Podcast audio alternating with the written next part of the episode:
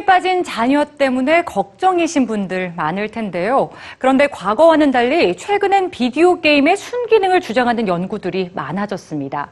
적당한 게임은 오히려 사회성 발달과 학업에 도움이 된다는 건데요. 문제는 그 적당함의 기준이겠죠. 오늘 뉴스지를 한번 참고해 보시죠. 게임에 빠진 아이들과 게임 금지령을 내리는 부모들. 부모의 걱정처럼 게임은 자녀에게 나쁜 영향만 끼칠까요? 미국과 프랑스의 공동 연구진이 게임을 즐기는 아이들과 게임을 전혀 하지 않는 아이들을 비교해 봤습니다. 분석 대상은 6세에서 11세 사이의 어린이 3,195명. 이들 가운데 게임을 하는 어린이 5명 중 1명은 일주일에 5시간 이상 게임을 했죠. 그런데 연구 결과가 기존의 통념과는 상반됩니다.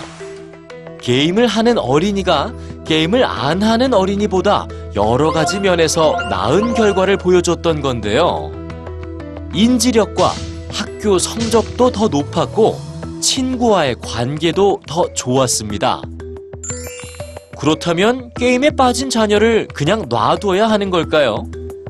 연구진은 게임이 주는 긍정적인 효과를 지속시키기 위해선 부모가 늘 게임 시간을 관리해야 한다고 조언하는데요. 부모가 자녀에게 제시해 줄 수 있는 적당한 게임 시간은 얼마일까요? 영국 옥스포드 대학 연구진에 따르면 하루 1시간 이하입니다. 10세에서 15세 어린이 5,000명을 대상으로 게임 시간이 주는 효과를 분석한 결과 사회성과 행복 지수가 가장 높았던 집단은 하루 1시간 이하로 게임을 하는 어린이들이었죠. 이들은 게임을 전혀 하지 않는 어린이보다 폭력 성향도 낮았고 문제 행동을 일으킬 위험도 적었습니다.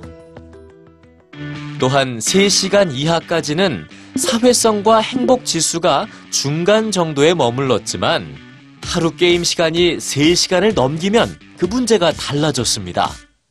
학업 성적이 낮아졌고 각종 문제 행동을 일으킬 위험도 높아졌죠. 게임하는 자녀의 폭력성과 공격 성향 역시 게임 시간과 밀접한 관련이 있는데요. 다시 말씀드리지만 부모는 자녀가 즐기는 게임의 내용보다는 게임 시간에 더 관심을 기울여야 하죠.